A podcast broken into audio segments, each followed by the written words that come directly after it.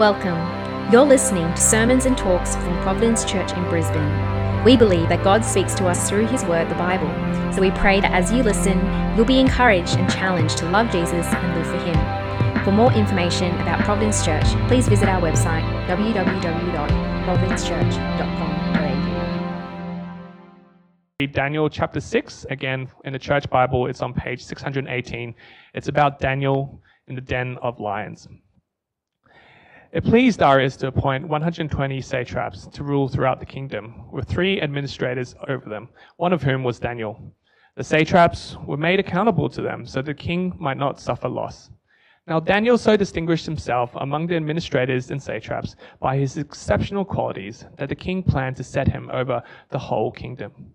At this, the administrators and the satraps tried to find grounds for charges against Daniel in his conduct of government affairs but they were unable to do so. They could find no corruption in him because he was trustworthy and neither corrupt nor negligent. Finally, these men said, We will find any, we will never find any basis for charges against this man, Daniel, unless it has something to do with the law of his God. So these administrators and satraps went as a group to the king and said, May King Darius live forever. The royal administrators, prefects, satraps, advisors, and governors have all agreed that the king should issue an edict and enforce the decree that anyone who prays to any god or human being during the next 30 days, except to you, your majesty, shall be thrown into the lion's den. Now, your majesty, issue the decree and put it in writing so that it cannot be altered, in accordance with the law of the Medes and Persians, which cannot be repealed. So King Darius put the decree in writing. Now, when Daniel learned that the decree had been published, he went home to his upstairs room, where the windows opened toward Jerusalem. Three times a day he got down on his knees and prayed, giving thanks to his God, just as he had done before. Then these men went as a group and found Daniel praying and asking God for help. So they went to the king and spoke to him about his royal decree. Did you not publish a decree that during the next 30 days, anyone who prays to any god or human being except to you, your majesty, would be thrown into the lion's den? The king answered, The decree stands in accordance with the law of the Medes and Persians, which cannot be repealed. Then they said to the king, Daniel, who was one of your exiles from Judah, pays no attention to you, your majesty, or to the decree you put in writing. He still prays three times a day. When the king heard this, he was greatly distressed. He was determined to rescue Daniel and made every effort until sundown to save him. Then the men went as a group to King Darius and said to him, Remember, your majesty, that according to the law of the Medes and Persians, no decree or edict that the king issues can be changed. So the king gave the order, and they brought Daniel and threw him into the lion's den. The king said to Daniel, May your God, whom you serve continually, rescue you. A stone was bored and placed over the mouth of the den, and the king sealed it with his own signet ring and the rings of his nobles, so that Daniel's situation might not be changed. Then the king returned to his palace and spent the night without eating and without any entertainment being brought to him, and he could not sleep. At the first light of dawn, the king got up and hurried to the lion's den. When he came near the den, he called to Daniel in an anguished voice, Daniel, servant of the living God, has your God, whom you serve continually, been able to rescue you from the lions? Daniel answered, May the king live forever. My God sent his angel, and he shut the mouths of the lions. They have not hurt me, because I was found innocent in his sight, nor have I ever done any wrong before you, your majesty. The king was overjoyed and gave orders to lift Daniel out of the den. And when Daniel was lifted from the den, no wound was found on him, because he had trusted in his God and the king's command, the men who had falsely accused Daniel were brought in and thrown into the lion's den, along with their wives and children. And before they reached the floor of the den, the lions overpowered them and crushed all their bones. Then King Darius wrote to all the nations and peoples of every language in all the earth May you prosper greatly. I issue a decree that in every part of my kingdom people must fear and reverence the God of Daniel, for he is the living God, and he endures forever. His kingdom will not be destroyed, his dominion will never end.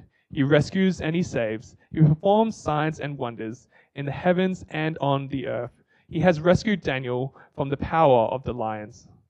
So Daniel prospered during the reign of Darius and the reign of Cyrus the Persian. Father, we do thank you for your word, and we thank you that you speak to us through it. And Lord, as uh, as, this, as as we come today, as to come before your word, we pray that uh, we'll humble ourselves before it, that your Spirit will move our hearts and be inspired, but not only inspired, empowered by it as well, to be a people that will stand firm, knowing that you are a, a great God, a God who is sovereign, powerful, and in control. Uh, so much so that you've even uh, rescued um, this man Daniel from the den of lions. And I pray, Lord, that this will really encourage us today. In Jesus' name we pray. Amen. Uh, I stumbled across an article this last week. Uh, it was from Medium. A Medium article. 101 unpopular opinions, the ultimate must-see list. Original post ripped from everybody, right? And I read it. And uh, uh, unpopular opinions are always quite funny, right? Because it's, you know, you don't have that opinion, someone else does, and you're like, what the heck? Why? So I felt really attacked when I was reading through this list. I read a few of them, and some of them made me laugh as well. But I want to read to you just a few of them. The first one, Beyonce is overrated. Peter's nodding, but I, I read that, I was like, I was like, are you serious? Like, who could think that? Who actually thinks that? I guess that's why it's unpopular opinion. That's why it's number one on the list. I'm like, yeah, because no one thinks that, okay? Can't be right. Uh, the second one, David Attenborough is overrated, nothing more than glorified voiceover artist. Oh, that's harsh, but sort of true.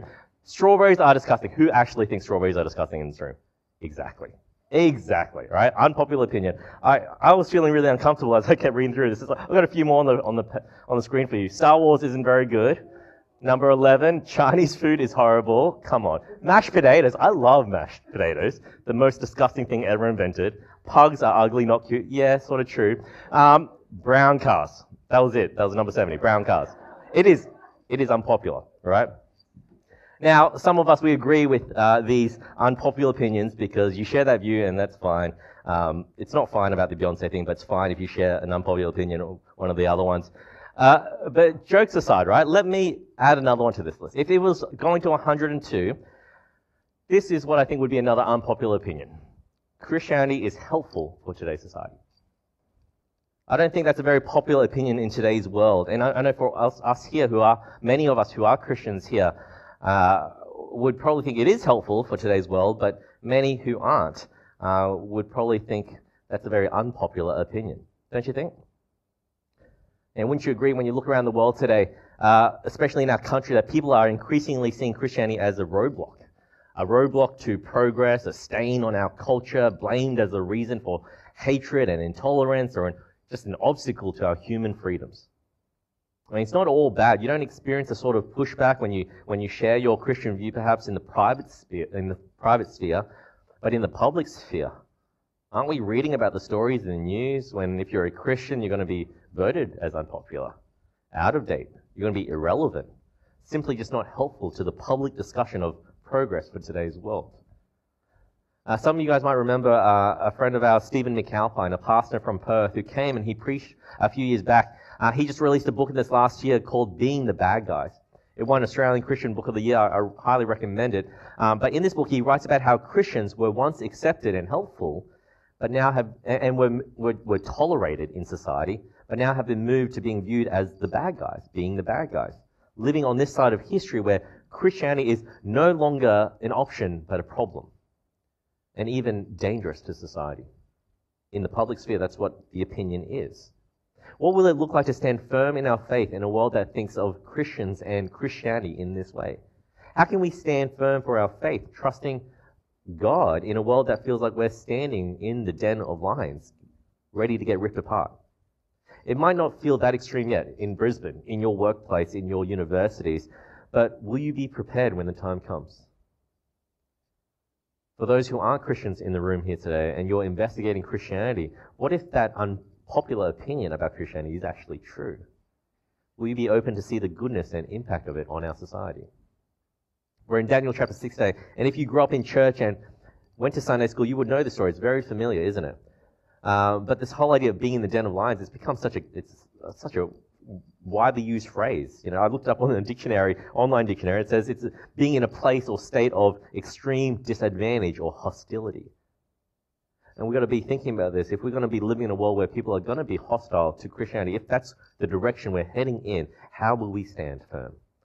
Chapter 6, let's get into it. Have your Bibles open and follow along because we're going to uh, look at different chunks throughout this chapter and then we're going to, we're going to comment on it a bit, understand it, and then think about how it applies. So, chapter 6. This is actually going to be the last chapter in the book of Daniel where we hear about his life in Babylon.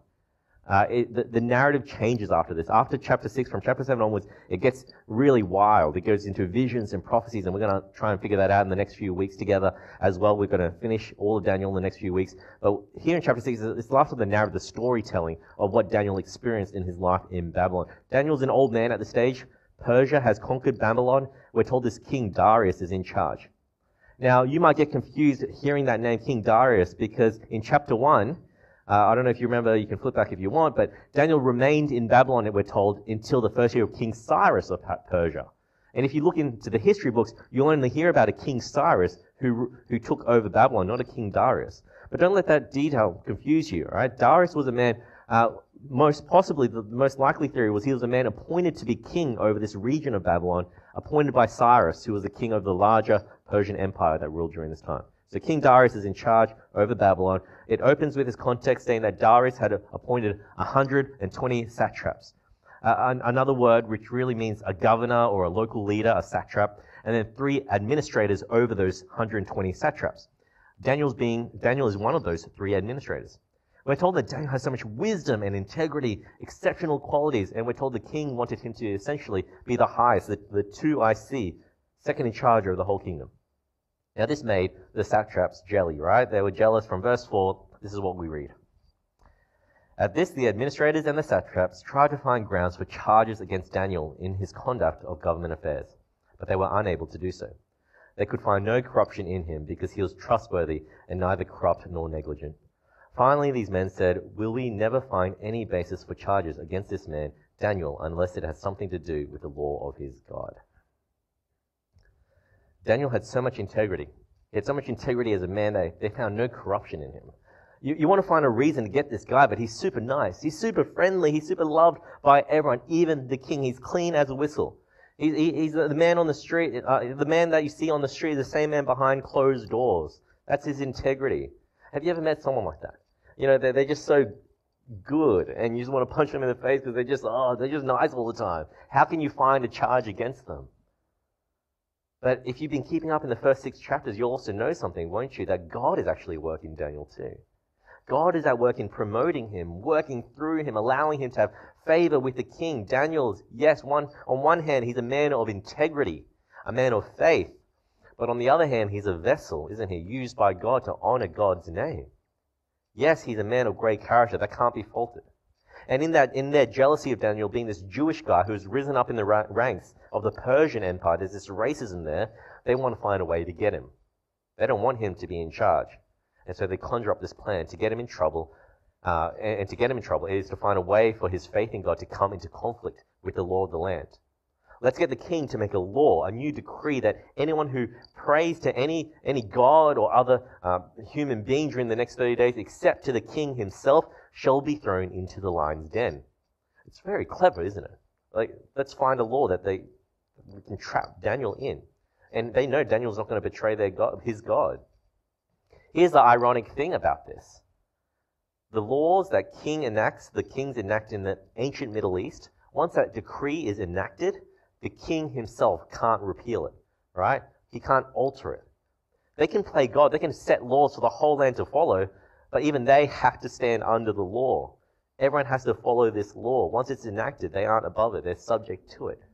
It's actually a really smart idea because kings couldn't just make arbitrary laws on the whim, right? If they felt something, they were upset about something, they were going to make a law. Say, um, if they lost a game of FIFA on the PlayStation, right? If you guys know what FIFA is, a soccer game. If they lost a game, they said, I'm going to ban FIFA for the next, you know, forever. No one's allowed to play it. And then two weeks later, oh, I feel like playing FIFA. Let's repeal that law. It's those type of arbitrary laws, right?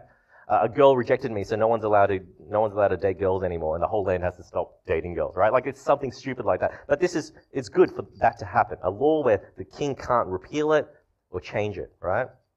And that's what happens. Not only that, but it's also strange. He makes a law that only lasts for how long? 30 days. Why? Why is it a law that only lasts for, why doesn't it last for forever. Worship and pray me as if I'm your God, but you only have to do it for 30 days. It's, it's, like a free subscription to Amazon for 30 days, right? Try it out. You know, if you like it, get used to it, then yeah, you don't realize you subscribed to annual membership and now you're paying and you can't get out. But that's what it's like. Maybe. Maybe that, that's what the king is thinking. Just let's get all the colonies into order.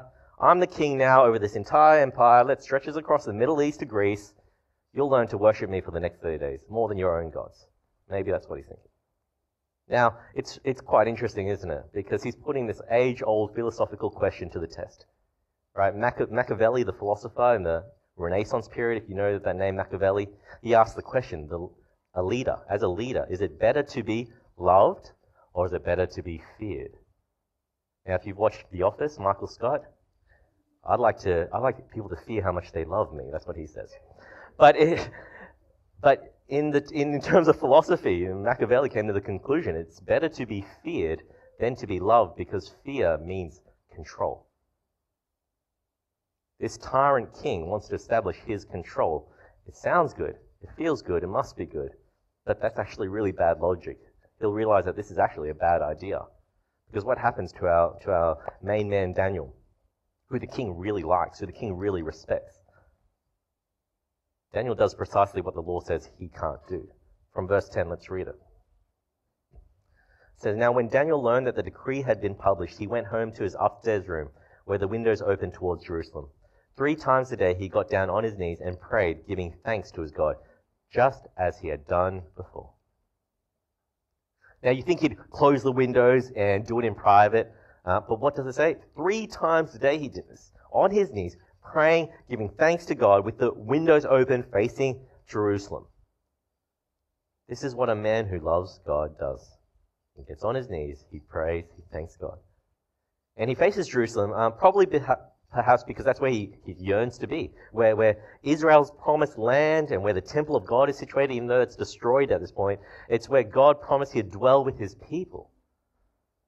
He could have, he could have just closed the windows, he could have done it in privacy, just prayed once a day, but he's not, and he's not doing it to flaunt his rebellion. He's not trying to stir the pot with the king. He's doing it because it says this is what he's always done. That integrity. We're hearing it again, aren't we? This is a man, he's probably in his 80s by now. But we're given a snapshot into his character, into his faithfulness towards God. And we should be all thinking, man, will I at that age be like that? I hope so. I hope I'm going to spend the next 80 years thinking, or 60, whatever it is, on fire, as passionate about God as I am in my youth. Daniel, he keeps it up, even in, in, in older age. Prays three times a day on his knees, giving thanks to God. Will I love Jesus more and more each day, consist- consistently praying to him every day on my knees like Daniel does here?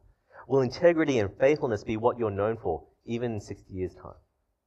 70 years' time, 80 years' however long we live, we get to live by God's grace. I hope so. You see, this is Daniel's lifestyle. This is his habit. This is part of who he is. He fearlessly, confidently, and consistently prays three times a day on his knees to God, giving thanks, just as he has done before. That's what the text says for us. So these satraps, they spy on him. Literally says they went as a group, like a group of thugs, going to check if he's doing precisely what they predicted he would do, disobey the law. There he was praying. They run to the king, they dob on him. Uh, you didn't, you made this law, didn't you? If they disobey this law, then they'll be thrown to lions. Isn't that right? The king says, Yeah, I did. I did do that. And they said, Well, guess what? That Jewish guy, Daniel from Judah, he seems to have ignored you. The law, and ignored the law that you've enacted. He still prays to his God. And again, this, this should surprise us, but what happens? The king is greatly distressed, it says. He was so determined to rescue Daniel, he made every effort to save him. But alas, he had no choice. He caved under the pressure of the people. He's the king. He can do whatever he wants, but he caved. And he, and he had to do what the law says. Anyone who disobeyed would be thrown to the lions. That's what happens to Daniel. Now, rather than hearing about Daniel's fear or anxiety going to the lions, what do we hear instead? We hear that the king couldn't sleep. He's the one who's anxious at this moment. Daniel faces his, his, his punishment. Daniel faces his, his, uh, his fate with confidence. Because we don't hear about him being anxious and nervous. He goes there, he, he faces it. And so the king runs to the den the next morning. Daniel, servant of the living God, has your God whom you serve continually, there we hear it again, continually, just as you've always done, continually. There it is, just as you've always done. Has this God been able to rescue you from the lions? Daniel answered, May the king live forever. My God sent his angel, and he shut the mouths of the lions. They've not hurt me because I was found innocent in his sight, nor have I ever done any wrong before you, your majesty. And the king, verse 23, was overjoyed, gave orders to lift Daniel out of the den, and when Daniel was lifted from the den, no wound was found on him because he had trusted in his God. Just in case people think that the lions went hungry or whatever, after we read this, at the king's command, the men who had falsely accused Daniel were brought in, thrown into the lion's den, along with their wives and children. And before they reached the floor of the den, the lions overpowered them and crushed their bones. The lions were hungry. They just didn't eat Daniel. Right? And yeah, it's sad. It's brutal to hear about wives and children being slaughtered as well. But that's the type of punishment that happens in the ancient world under these tyrant kings. No one is spared for their deceit and as for Daniel, an angel of God shuts the mouths of the lions so Daniel wasn't harmed one bit. He was delivered by God. Daniel was found innocent. But it's, it's so much more than that, isn't it? Verse 23 it's because Daniel trusted in God.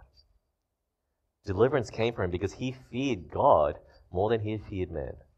He prayed boldly to God just as he always did because he knew whether life or death awaits him God is good and will deliver him, whether it's in this life or the next. And so this chapter finishes with the pagan king praising and worshipping and speaking, speaking highly of our God. How good is this? Let's read it again. Verse 25. King, then King Darius wrote to all the nations and peoples of every language in all the earth May you prosper greatly. I issue a decree that in every part of my kingdom people must fear and reverence the God of Daniel, for he is the living God, and he endures forever. His kingdom will not be destroyed, his dominion will never end. He rescues and he saves. He performs signs and wonders in heavens and on the earth. He has rescued Daniel from the power of the lions. So Daniel prospered during the reign of Darius and the reign of Cyrus the Persian. I love that. Uh, the chapter begins with what? A decree, doesn't it? A decree to worship who? The king. To pray to the king. How does it finish? With a decree. A decree to worship who? To worship God. The Persian king Darius, with awe and wonder, proclaims this God is sovereign, powerful, eternal, faithful to his people, the Savior who rescues, ultimately worthy of worship. Don't pray to the king anymore. Pray to this God of Daniel, who's far greater than any human king. And again, what are we seeing repeated in the book of Daniel? Who is the one in control? Who is the one who is sovereign and powerful over human kings and kingdoms, even over the mouths of lions? This book of Daniel isn't so much about Daniel, is it? Yes, he's courageous and he's got integrity and faith, but it's, it's, it's not so much about the kings of Babylon and Persia either. It's, a book about the God we know and worship. Daniel's about God. It's a, it's a story about what he does in the life of Babylon, Daniel's life in Babylon. It's to tell the reader whether you're an ancient Israelite or you're a 21st century Christian living here in Australia, that God is in control. Even in the moments you might feel like you're standing in the den of lions. Even in those moments when you feel like the world is against you for your faith. And when going to work or to university feels like you're living in Babylon, where it'll take courage and strength to be a Christian in a world that tells you not to be a Christian. And while it's so easy to make Daniel the hero, what this story should do for us is actually point us to someone greater. For us who have been given the bigger picture and knows what happens in history, this story actually points us to Jesus, doesn't it? See the parallels in the story. There was a group of men that conspired to get Daniel killed. Daniel had no fault against him that was worthy of execution. And when faced with the threat of death, Daniel, what does he do? He prays. Daniel was innocent, and he was thrown to the lions. Isn't that the story of Jesus? Jesus had a group of men, the Jewish council, conspire against him to get him killed. He had no fault or was guilty of breaking any law worthy of death. He was brought before an impotent ruler, Pontius Pilate, who, like Darius, caved into the pressure. He had no power to release him, even though he knew he was innocent. But while Daniel was rescued by an angel, the lions tore Jesus apart. Jesus on the, quote, he, on, on the cross, he quotes Psalm 22. What does it say? It says, My God, my God, why have you forsaken me? Further down in Psalm 22, that very same psalm, it says, Roaring lions that tear their prey open their mouths wide against me. Jesus is a fulfillment of Psalm 22. He was perfect in holiness. He was without sin, so much more innocent than Daniel ever was. But unlike Daniel, no angel came to shut the mouths of lions. Why? Because God allowed Jesus to be torn apart. He went into the den of lions. He went down into the pit. He knew he was going there. And he went there for you and for me. Daniel, yeah, he was rescued. He came out of the pit. But he came out of the pit. He came out alone, didn't he? Without a scratch. But for Jesus, after three days, he came forth from the tomb so that he could lead generations and generations of others out of that very death that we as his people were once destined to face. Jesus led that. He stood and he let the lions devour him so that you and I wouldn't have to face the jaws of, of death itself, of eternal death. We can stand rescued, redeemed, because we have a better Daniel. We have Jesus, who paved the way for us to eternal life. And so, yes, we might not get delivered from the den of lions in our world today. We might face ridicule for our faith. We might even have our lives threatened. But Jesus promises us that there will be a deliverance from the eternal death that we face without God. Faith in Him, by His grace, or by His love for us. There is now no longer any condemnation for my sin. Jesus took the judgment and punishment, bore my sin on, on, on my behalf. So I don't have to fear the lion's then. I can walk through the valley of the shadow of death and fear no evil, for the Lord is with me. He's, he's my strength. His rod and his staff, they comfort me. And I said this a few weeks ago in Paul's words to live is Christ, and to die is gain. How do I stand up in a world that tells me I'm the bad guy for being a Christian? It's to look to Jesus, who led the perfect life before me and died on my behalf. I can thank God and live consistently, courageously for God because Jesus went into the lion's den before me. He will preserve my soul even if I have to face the lions today. But you know what? Let's be honest. The truth is, there'll be so many times you and I will struggle to have courage There'll be so many times where instead cowardice or indifference will be our tune. At times we'll fear man more than we'll fear God. There'll be times where we will feel defeated. You know what? We can get back up. Jesus says, You're loved, you're forgiven. You're not always going to succeed, but you can get back up and you can look to Jesus as your model of courage. You can look to the cross. You can see how your Lord in love had courage to die for you and for me. And with that, you can feel empowered to face another day in Babylon. To live another day with new morning mercies that empower you to stand firm in the face of a culture that tells you to sit down and stop praying. Will that be what our life looks like? You might not feel like we're in a world that's hostile against Christianity yet. You know, it might not feel like you're in the lion's den. Your friends know that you're a Christian. They're cool with it. Your colleagues at work don't have an issue with it. Even your family, yeah, they're all right with it. They support you. But maybe you need to begin asking what your life of faith looks like. Do people know your character? Do people know you're a man or woman of integrity? That you practice what you preach, what you believe? Daniel prays three times a day. But do you even pray? Do you have a consistent prayer life? A consistent spiritual life where, where church, family, Bible, prayer, they're staples in the everyday life. Yeah, I, am a pastor, and, and so far in Brisbane at least, right? I haven't had extreme experiences of hostility when I tell people I'm a Christian. They might say a few negative words to me, like, wow, you believe in that stuff? So perhaps that's your experience too. Maybe you haven't had negative experiences yet, but maybe we need to start asking ourselves, maybe we're not even trusting God in the first place. Maybe that's where we need to start. Maybe we're the ones who are, are conforming like the rest of the world. Our worship is given to the kings of culture instead of given to God. And sure, Christian by title, but indistinguishable to the rest of the world. Standing for nothing instead of standing for something because we don't want to stand out for our faith. Maybe for you, you need to figure out which God you're truly worshipping. Is it the God of the Bible? Or is it the God of comfort and sex and money and culture? Doesn't Daniel show us that a life lived under God is one of consistency, one of prayer, one of integrity?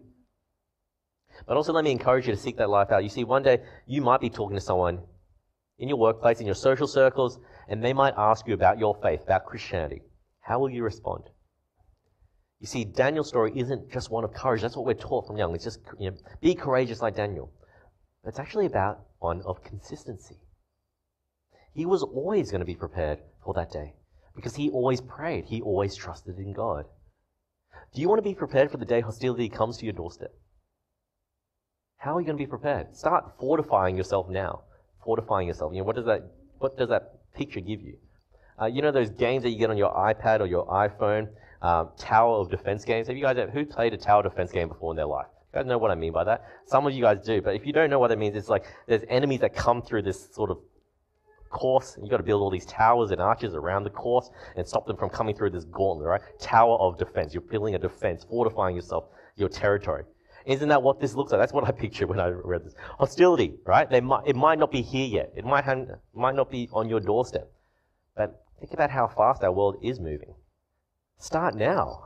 Be someone who stands firm in your faith, consistent in conviction, courageous, because you're going to do, uh, you're going to do what you've always done. Pray, read your Bible, go to church, repent of your sin, love people, share Jesus with people. Do it as you've always done. Start now. Fortify yourself with this life of consistency and integrity so that when it does come, your courage will be your habit. It'll be your default. It'll be the lifestyle you've always lived. And you won't be surprised. Where is, it, where is our courage and strength found? It'll be seen in continuing on doing what we've always done. Living the Christian life day, day in and day out, continually worshiping God like Daniel, just as he's always done. But perhaps this sounds really hard. You don't know where to start. Come before God. Ask the question Is God really worth it to you? Is He really great? To see God is so, so much bigger than the culture we live in. Literally, it, it, the culture changes from generation to generation, yet it's still what we worship. Yet God is eternal and unchanging. The culture's demands and expe- expectations, they li- literally shift from generation to generation. Ten years ago, it was cool to do this. Now it's not cool to do this. Yet we still worship it. We do whatever the culture tells us to do. We're bombarded by everything around us that tells us to worship the culture. But come before God and see how big and great He is. Here's the thing Daniel was faced with this problem. Jesus too was faced with this problem. Will I follow the demands of men, or will I follow the God who I worship? Every day, that's the battle for our hearts, isn't it? Every day, we have to reclaim our hearts and align ourselves with you because honestly, you're going to be if you're just going to go with the with the the, the, the, the current, you're just going to float downstream with the culture. Uh, I mentioned this the other day in my MCG, that social dilemma documentary. If you ever seen that on Netflix, it's about how we're shaped. It's about how we're th- our thoughts and our ideas, our desires. It's all shaped by what we see on our screens. We don't even realize it. We're shaped by our phones. We're shaped by what culture around us tells us. We live in the 21st century, so how we live is all shaped by being someone living in the 21st century. That's just the way life is. We're all products of our environment, aren't we? And maybe unknowingly we submit to the demands of men and the culture without questioning where our allegiance even lies. Will we just go along with the flow of culture, or will we stand firm for the one who is worthy of our allegiance? See, Daniel saw God as bigger, bigger than King Darius, bigger than the law that King Darius set. He obeyed God. We see this in the New Testament too. Uh, in the book of Acts, after Jesus' resurrection, it's really interesting. His followers, the apostles, they're going out, they're preaching, they're telling people uh, about the gospel of Jesus. They get arrested for doing that. They're thrown into jail, and then they get released, and upon release, they go back into the temple courts, and what do they do? They preach again. They preach about Jesus, they get arrested again, and then when they're arrested again, they get questioned, why are you doing this again? And this is what they said, Acts 5.29. Peter and the apostles replied, We must obey God rather than human beings. Your fearlessness in faith will come only when you start seeing God as bigger than the taunts and threats of human beings. Friends, hold on to this truth. In Jesus, He preserves our souls. He's given freedom and security for eternity. Courage will come when you're convicted of that truth. So convicted that you, like many other Christians, are willing to die for that truth. I came across this quote by Napoleon Bonaparte, right? The, the French ruler in the 1800s. I love this quote. I know men, and I tell you that Jesus Christ is no mere man. Between him and every other person in the world, there is no possible term of comparison. Alexander, the great Alexander, Caesar, Charlemagne, and I have founded empires, but on what did we rest the creation of our genius? Upon force. Jesus Christ founded his empire upon love. And at this hour, millions of men would die for him. How powerful is that quote? In our world today, in the West, we're not worried yet about death, are we, for being Christians? We're not worried about imprisonment, even, for sharing Jesus in your workplace. You're not thinking that I'm going to get, go to jail for this. But there are parts of the world right now, today, that are ruled by dictators and governments that forbid Christianity. You could be executed for being a Christian. You might, you would, you would get imprisoned. And you hear the stories that come out of the persecuted church in these countries. They stand firm. Because they know while they might lose their very lives, they've got eternity secured for them in heaven with God. Man, it's a hard question to answer, isn't it? Would you be willing to die for Jesus? Would you be willing to go to prison for Jesus? Simply for doing what you've always done, like prayer, like go to church, like read your Bible. There are Christians today who have to seriously ask that question and face that reality every day, who are living in Babylon. But they can because they know God is bigger than the taunts and threats of men. Prison is temporary, death is swift, heaven is eternal. So, what have I suggested so far? Create habits, consistency of living out your faith. Start today to fortify yourself.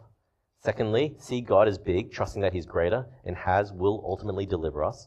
But lastly, let me suggest this when we do stand firm in our faith, when we do stand firm in, uh, let's do it in our actions and speech. In a world where they think you're one of the bad guys, let it be so attractive. Do it in a way that's so attractive that they'll want to know about this Jesus that you worship. Right? Again, back to that book I mentioned earlier, Steve McAlpine, Being the Bad Guys, he says this be repellently attractive. Repellently attractive. That sounds like two different words, right? in one sense, they'll be repelled Simply knowing that you're a Christian, oh, yuck, you're a Christian. That's what they'll think. But at the same time, let's be so attracted to, to them. Let them be so attracted by us because our life is seasoned with love and grace and justice and kindness and patience. The very values that make Jesus so attractive. And there are stories that I've heard that have come out of the workplace. Christians who, when they've been approached uh, their approach, and a colleague at work will open up their heart to them, pour out their heart to them, because they can evidently see that the Christian in the workplace has integrity. That Christian in the workplace won't participate in the workplace gossip, but they'll be gentle, sensitive, understanding, and caring. Don't you want to be that person in the workplace? The one who has integrity and character? Friends, the world is watching. You have the opportunity to both stand for Jesus and promote the gospel of grace and love that comes with it, even if they think you're the bad guy. Honestly, I don't want to dilute it as well. I want to equip you for tomorrow, for another day where you'll be living in Babylon.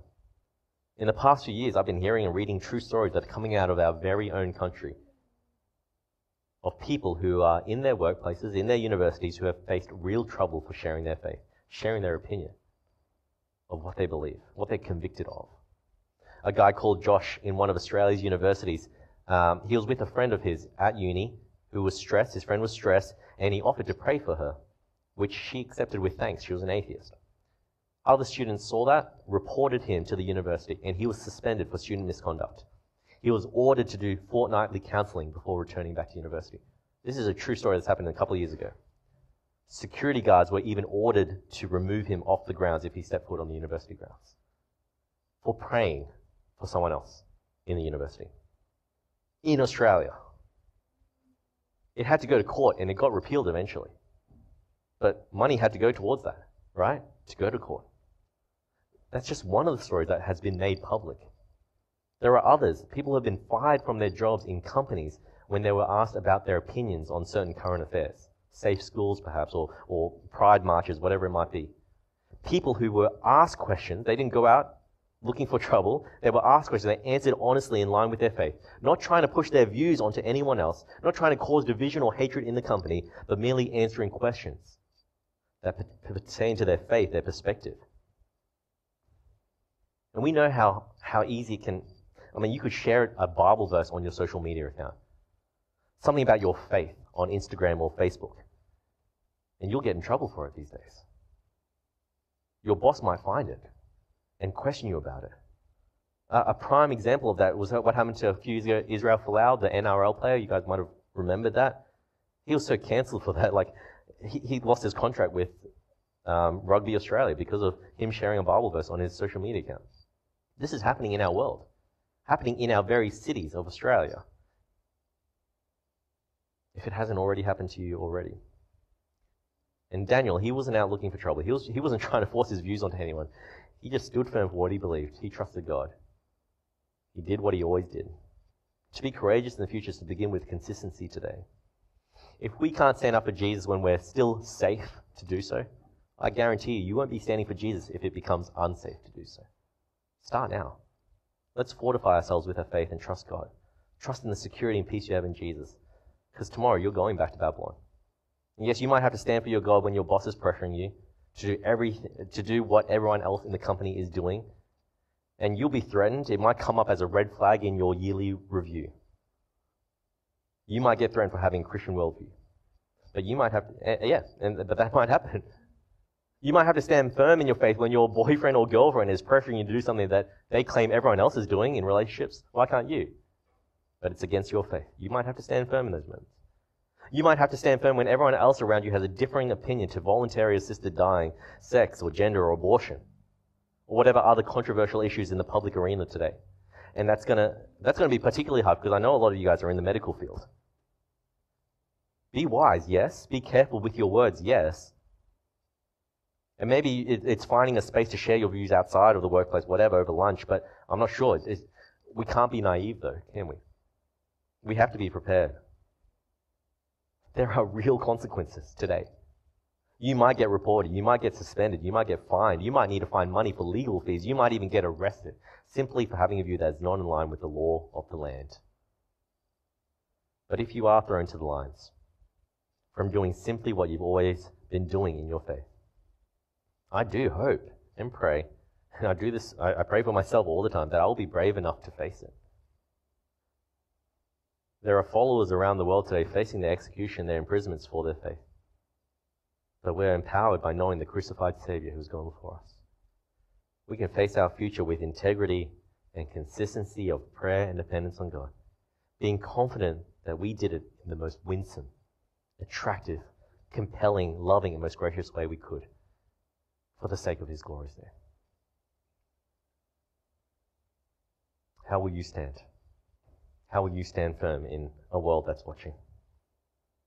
Let's pray.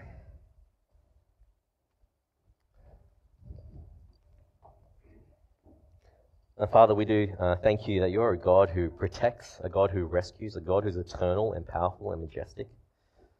And we thank you that, that you, in your greatness and your goodness, has welcomed us into a relationship with you. That Jesus went into the den of lions before us. He was torn apart by the lions so that we could have life, so that we could know you, so that we could have the promise of eternity in our hearts. Lord, help us to hold on to that truth that you're a big God, a great and good God.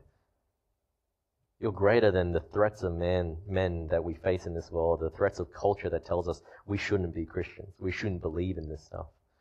Help us, Lord, to be brave and courageous because we're, we're living out the faith that you've called us to.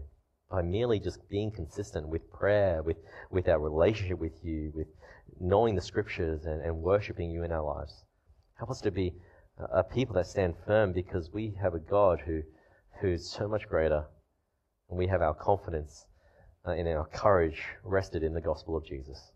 Lord, I pray for that for, for the men and women here today in the room as we go out into our worlds, as we think about uh, our workplaces and our universities, opportunities that you give us to speak up for our faith, help us to be brave, courageous people, knowing that you're in control, just like Daniel did.